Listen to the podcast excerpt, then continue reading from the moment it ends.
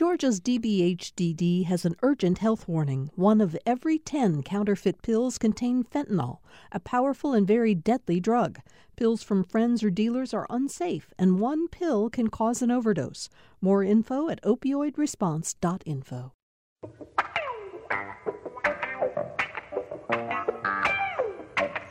Thank you for being here for Political Rewind today. We've got an awful lot to talk about, so I want to get right to our topics at hand and welcome our panel. Uh, Eric Tanenblatt is back with us. Eric, of course, is the head of global government relations for Dentons, the world's largest law firm, uh, but he's former chief of staff for uh, Governor Sonny Perdue and has worked extensively in uh, Republican politics for decades, working with presidential candidates, candidates for statewide office, and uh, and and many others. Eric, thanks for coming back. We haven't been doing many political shows lately. It's great to have you back on the show. Good to be with you. Uh, Teri Anulewicz, Representative Teri Anulewicz, joins us too. She, of course, represents Smyrna. Um, and uh, we're going to, in a little while, not right now, Teri, but we're going to talk a little bit about what the heck happened to an innocent little license plate bill supporting tennis that you sponsored. Uh, went what it went through and transform, being transformed in the legislature. We'll get to that in a minute. In the meantime, thanks for joining us, Teri. Thank you so much for having me, Bill. Um, all right. So within the hours before Juneteenth, which uh, is today, of course, a celebration uh, that started in Texas when uh, slaves in Texas got word that the eman- they'd been emancipated. The Emancipation Proclamation had been signed by President Nick, uh, Lincoln a couple of years earlier, uh, but the uh, folks in Texas didn't get word until the end of the Civil War, and so the holiday started with with that um, word getting to the slaves of Texas. But about an hour and a half before the beginning of Juneteenth, a big crane moved into the Decatur Square, and in front of a crowd of a couple hundred people, the Confederate monument was taken down. It's been the subject of controversy for years. It was removed legally.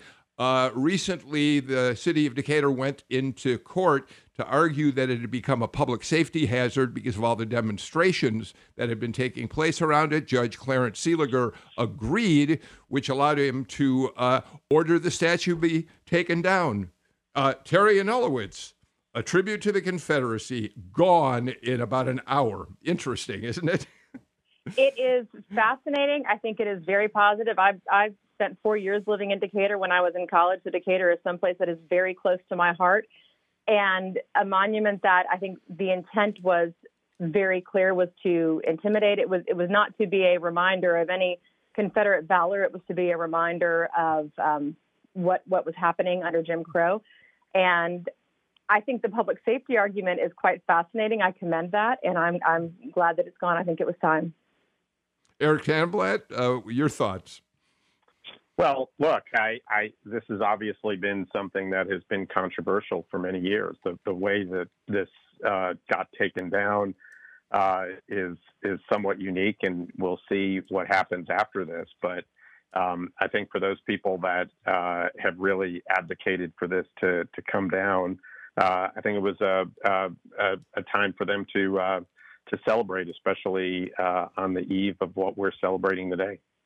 Yeah, I think it. it I, I, presume I'm, I'm, making an assumption that the effort to take it down was held up until late in the evening to try to uh, uh, take away from getting too much attention, having the possibility of people coming and protesting the move or whatever. Nevertheless, a couple hundred supporters, according to the Atlanta Journal Constitution, did get word and showed up to kind of celebrate as the uh, monument came down. So let's stick with a, a kind of a similar theme. Um, Eric, the um, this we know the hate crimes bill is continuing to move, or we hope move. I think many people hope move through the legislature in this uh, the last days of this uh, virus delayed session. Uh, there was a Senate hearing on the bill finally uh, last night. They've had the House bill for um, a year now and not taken any action at all on it. They finally had a hearing on it last night. Dentons has a couple of lawyers who are working with the Anti Defamation League on this, Sam Olens and Edward Lindsey. Um, But w- where do we think this measure now stands, especially the, the fact that J- Jeff Duncan, the lieutenant governor, has a very different version of the bill than the House bill? Well, I think the most significant development that has happened within the last uh, couple of weeks is the leadership of the lieutenant governor. Because as you indicated, the bill did not move in the Senate. The House bill, which I compliment the Speaker and Teri and the members of the House for passing uh, the bill, has been sitting in the Senate. And the uh, the fact that the Senate leadership has stepped forward and said we we would like to see a hate crimes bill, I think is is moving the process along. I thought yesterday's hearing uh, was very constructive. Uh, it was actually on the House bill. And uh, while there was references to the bill that the lieutenant governor had introduced the or introduced the day prior, uh, it was really focused on the House bill, and there was some very compelling testimony, including uh, the concluding testimony from uh, my colleague Sam Olens, the former Attorney General of Georgia. And uh, I'm hopeful. I think that uh, Georgians uh, are demanding that we have a hate crimes bill on the books. There's a lot of effort underway by the business community and various civic groups and uh, I just think that uh, the timing is right, and having the leadership in both chambers uh, behind it, uh, it's just coming up with the, the final the final bill. Teri, the state senate is a different animal than the state house in many respects. One of which is in the in the House, when Speaker Ralston or any speaker says he or she really wants something to happen, typically the body goes along with what the speaker wants. That's not so much the case in the Senate, where the lieutenant governor doesn't necessarily have a lot of control over the leadership, even of his own party in the Senate. Do you think that even with Duncan's support, you see any reason to believe that senators who hadn't been uh, jumping on the board this last session are slow walking at this time, or do you think there's a genuine effort to get something done? So there are several things happening at once with, with you know because you're right there is a very different leadership dynamic in the House than in the Senate. I think one reason why you might have some folks in the Senate who might be considering walking more towards the direction of the House bill is because right now the House is hearing a lot of bills that pass the Senate before crossover day. And I think that some of their sponsors in the Senate would like to see something happen with that legislation before we have sine die here at the Capitol. Um, I, Eric, you know, are you confident? Oh, go ahead. Oh, no, Finish be, it, Teri. To, no, to be completely transparent, I fully support the House bill. I think that it's clear when you read when you read the two versions of this hate crimes bill. You have Chuck Efstration's uh, House Bill 426, then you have um, in, in, you know, from, that was presented yesterday before the committee meeting, and then you have the Senate version of the bill. It's very clear when you when you look at these two pieces of legislation, the different level of care and thought from a process standpoint and from a legal standpoint that went into the House version of the bill. You know, we had Georgia. There was a hate crimes bill in Georgia several years ago. It was struck down by the Supreme Court of Georgia. So this bill in the House was really crafted with being able to withstand an inevitable legal challenge in mind. And I think that that was one of the things that former Attorney General Olens pointed out very, very clearly was that the, the Senate version of this bill is really lacking in that kind of airtight technical uh, sophistication that that that the House bill does have. One of the things I wanted to comment on too, it's um, Eric, sorry, you go. yeah. Yeah, I, I, was just. Let me throw it to going, Eric and have him answer that. Yeah, no, I was just going to to add that yeah, obviously the House worked on their bill a lot longer, and and and so uh, there was probably a lot more thought given to it. But there are some aspects of the Senate bill or what the lieutenant governor proposed that are actually being praised by some at the hearing yesterday, including the ADL. Uh, one one provision in particular is data collection. Now the question becomes: Do you pass the House bill and then add that later on? or do you go ahead and, and amend the House bill and add it and then bring it back to the House? But I do feel like there's a there's a sense that there's a feeling that uh, you, you know that people want to pass a hate crimes bill. Teri, one last word before we got to take a break. Yeah, well, well, one thing about the data collection is that in the Senate version of the bill, the data co- that is collected wouldn't be subject to the Sunshine Law in Georgia, and I think that's something that's definitely notable. All right. Um, we're going to be talking about hate crimes for the next week for sure as the legislature continues. We got a lot more I want to talk about with our panel uh, today, but we are in the last day of of our spring pledge drive. I know that those of you who are devoted to political rewind don't like it when we keep interrupting the show asking you to support us. But the fact of the matter is, we only do it twice a year, and it is crucial for us to get your support if we're going to continue during doing the work that we are doing. So, um, if you've already uh, supported Political Rewind, the other shows uh, that you hear on uh, on our uh, on GPB Radio, thank you very much. If not, here's your last chance today to do it. Uh, here's how you can. State Representative Teri Anulewicz and Eric Tanenblatt uh, with me today on Political Rewind. By the way, Jim Galloway is off today. Uh, uh, double whammy in the Galloway household. Jim was working in his woodworking shop and he hurt his hand. It's nothing terrible, but he's got to have a little surgery to repair it. And on top of that, he's taking a couple weeks off because his wife Judy has had knee surgery. So we send our best wishes out to the wounded Galloways, and we're looking forward to having Jim back as soon as we possibly can. All right, Eric Tanenblatt, uh, I know this is a story that many Republicans cringe at, at uh, having to uh, deal with. But, you know, it's interesting. We talk about the hate crimes bill, and there are those who say, well, this will impede uh, freedom of speech or it will uh, it, try to police thought. In, in fact, the hate crimes legislation doesn't do that. Hate crimes legislation wouldn't even stop 14th District Republican congressional candidate Marjorie Taylor Greene from making some of the statements that have come to light now that she is in a runoff for that, uh, what was going to be an open seat. Uh, she's a supporter of QAnon. And here's just one of the comments that was uncovered recently by Politico. There is an Islamic invasion into our government offices right now. Okay, they are. You you saw after midterm elections what we saw so many Muslims elected. I don't know. I don't know the exact number, but there were quite a few. What we had that woman out of Minnesota. Now she's going into Congress and she's got to wear a head covering. You know, they want to put their hand on the Koran and be sworn in. No, you have to be sworn in on the Bible.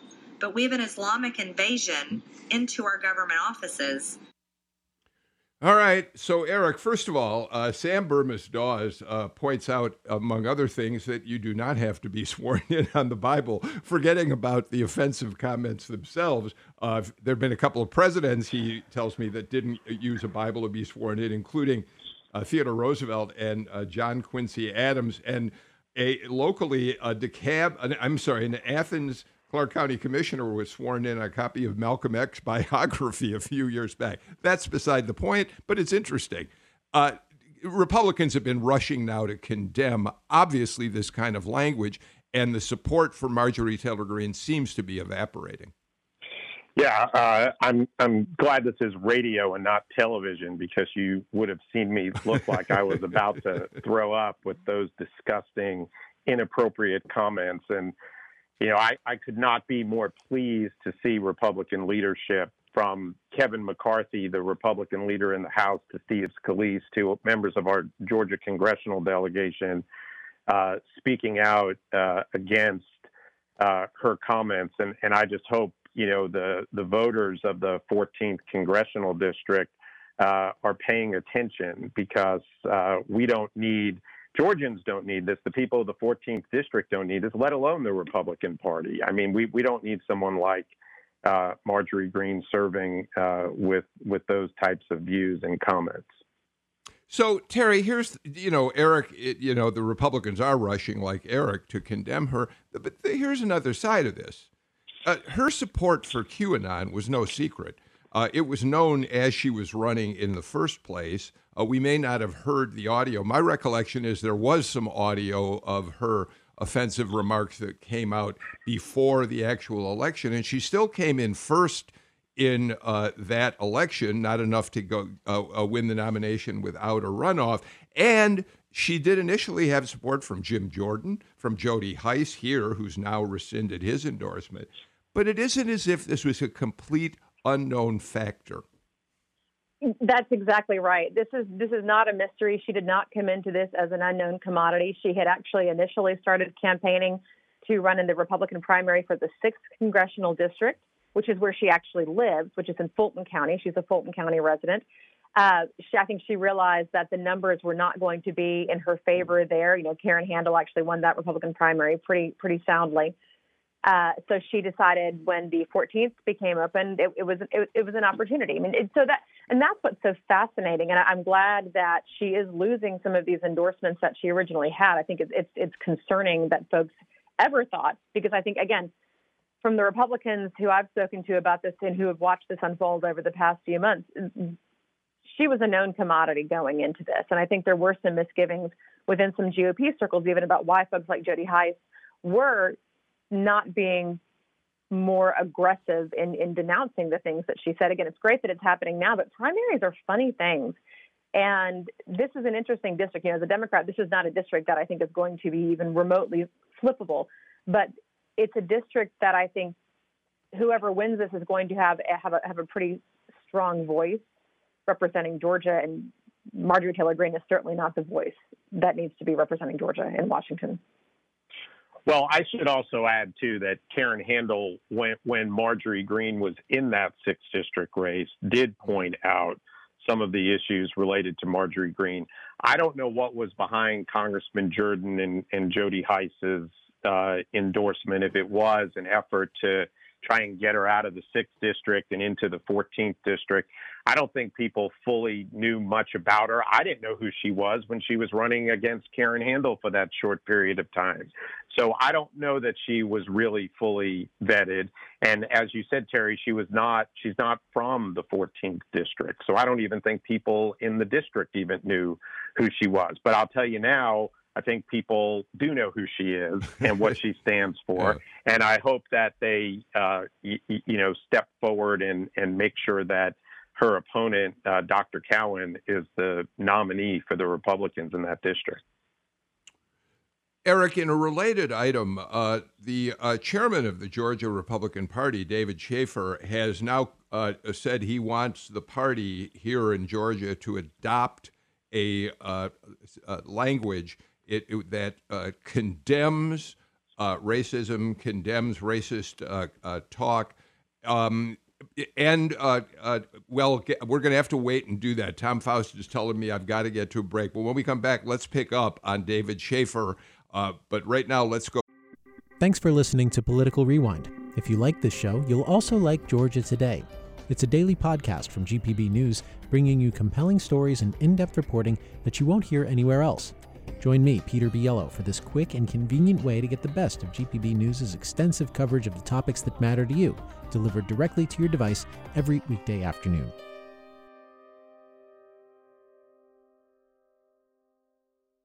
Go to another pledge break. Eric Tanenblatt, I'm a t- I'm a little bit behind on this story that I started to mention before the break. Uh, as of le- yesterday, uh, state uh, GOP Chair David Shafer wanted the party to adopt a resolution that denounces racism, opposes excessive use of force by police, expresses support for peaceful protests. It also goes on to say it opposes uh, uh, efforts to defund the police. They were supposed to be voting on it yesterday. I actually, I'm sorry to say, don't know whether that happened, but it seems to me an important statement by a Republican Party that's been under some fire uh, on issues like this. Yeah, and uh, I know there was a state committee meeting uh, yesterday. Um, in fact, I heard that Jason Thompson, uh, Julianne Thompson, who's a regular um, participant on your show, her husband was reelected national committee man. Look, I, I applaud David, and and I'm hopeful that the state Republican Party uh, passed the resolution. The Republican Party, remember, is the the party of Lincoln. And you know, sometimes uh, you know I think it's lost that uh, you know the Republican Party stands for everything that's in that resolution, and so I think uh, you know from time to time you have to restate things. Uh, you know, for someone like me, it's restating the obvious, but um, I think it's really a, a, really important message for the Republican Party to send. Teri Anulewicz, let me change subjects uh, and throw something out that uh, was not uh, something that I thought we were going to end up talking about, but it's an important issue for you. You're getting set for another legislative session. You introduced a bill. I assume you're a tennis player. You thought it'd be a great idea to have a license plate celebrating tennis in Georgia. What an interesting, innocent idea. How's that going, Teri? the little tennis bill that couldn't. Although, right now, as as as we broadcast this, the House Rules Committee was meeting, and we were actually introducing a substitute. There was a Senate bill, Senate Bill 336, sponsored by Chairman Gooch, that passed the Senate. It has a couple of license plates in there.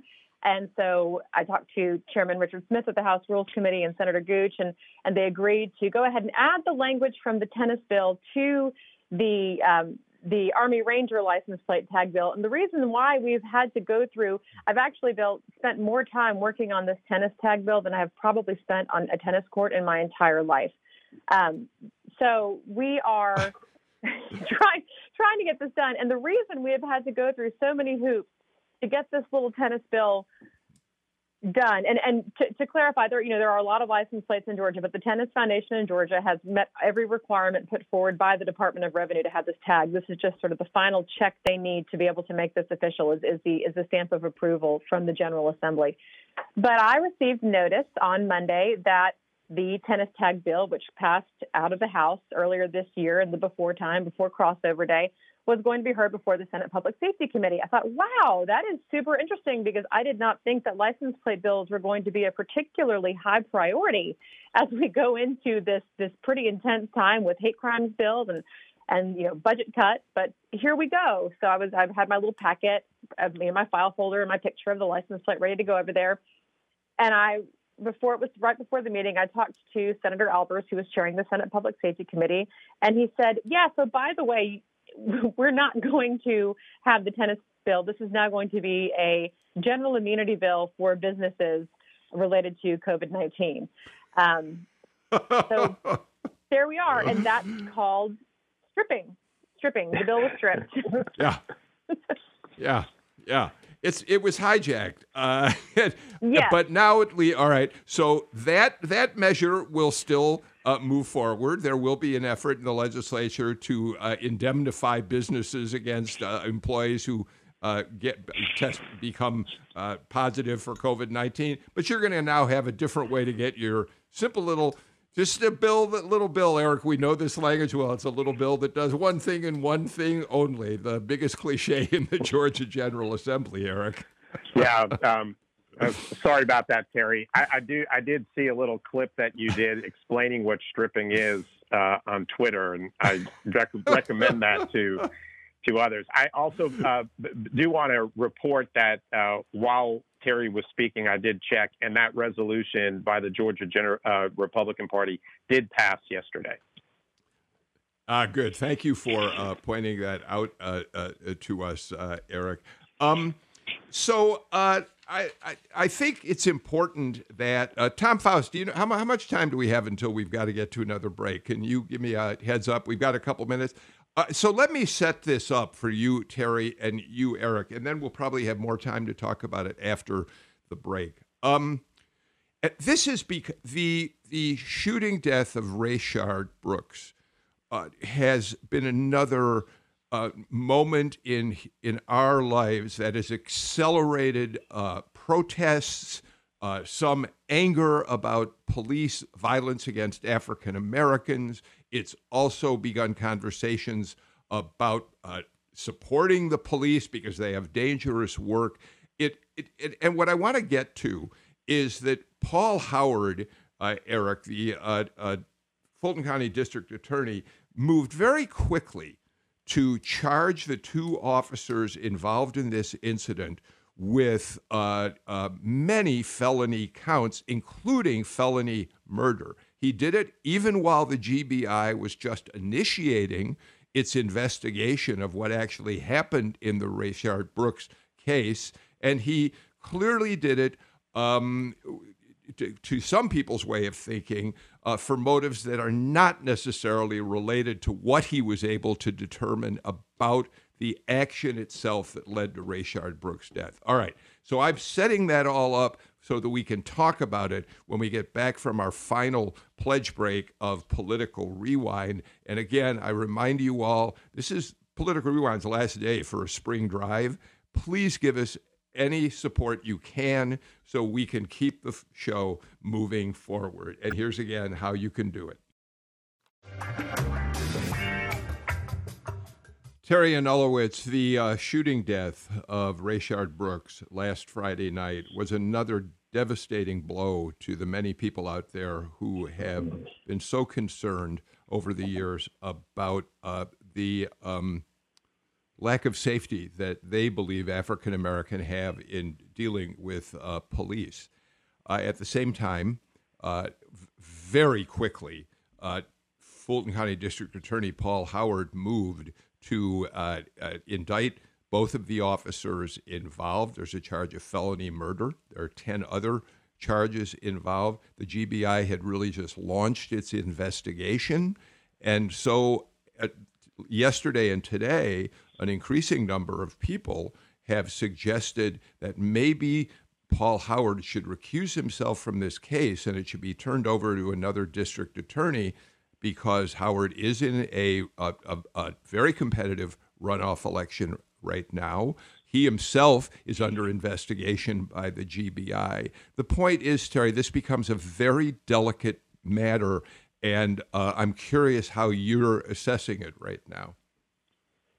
You are exactly right that there is a lot happening beyond the tragedy of the fact that Rayshard Brooks lost his life, and beyond the fact that he lost his life during a time period with which there is intense debate and discussion and really thoughtful and meaningful discussion happening about how police use force in, in Atlanta and in the United States, about how we fund the police in Atlanta, about what percentage of our city's budget go towards you know law enforcement militarization of police when maybe we should be putting more money into into strengthening our community so there's less need for police. So in the midst of all this, then you also do have this primary runoff that the district attorney Paul Howard is in. And that's a very contentious race. And yeah, there are lots of delicate layers to this situation. And my personal opinion is I'm inclined to think that he should that he should recuse himself. I think that because there are so many questions about his motivating factors, especially in light of how quickly, you know, an indictment was brought when the GBI was still investigating. I think that it might be this whole process might be cleaner and might be a cleaner way to get justice for Rayshard Brooks if this if if if someone else takes over on the Fulton County side. Eric, Eric Tanenblatt. Yeah, I, you, you know, look, I I think that um, the fact that there's a cloud over this related to Paul Howard, I think, is taking away from the real issue that uh, people are concerned about, both here in Georgia and as people look around the country.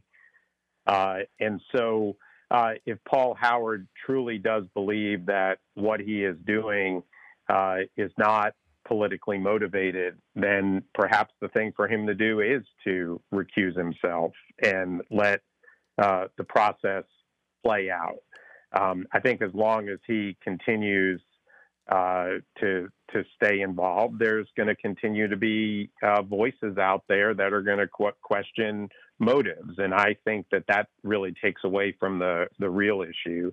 Uh, I don't know enough about you know all of the the facts related to you know the district attorney's actions, so it wouldn't be fair for me to make a final judgment. But I do think you know, uh, perception is reality. And I think we need to keep our eye on what the real issue is, and we don't need any sideshows.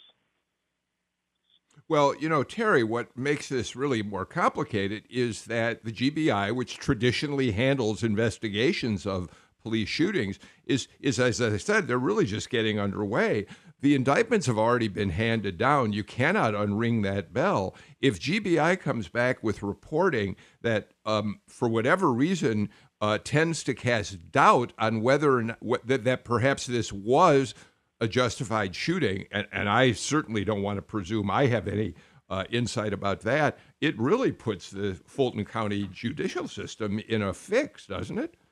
It's a real, it's a, it's a terrible predicament And you know, again, to to what Eric said a, a moment ago, it's we're losing what the focus of this investigation mm-hmm. should be, and that is something that I think we have to be very, very careful that we that we don't, you know, that, that, that we don't lose. You know, that someone dies.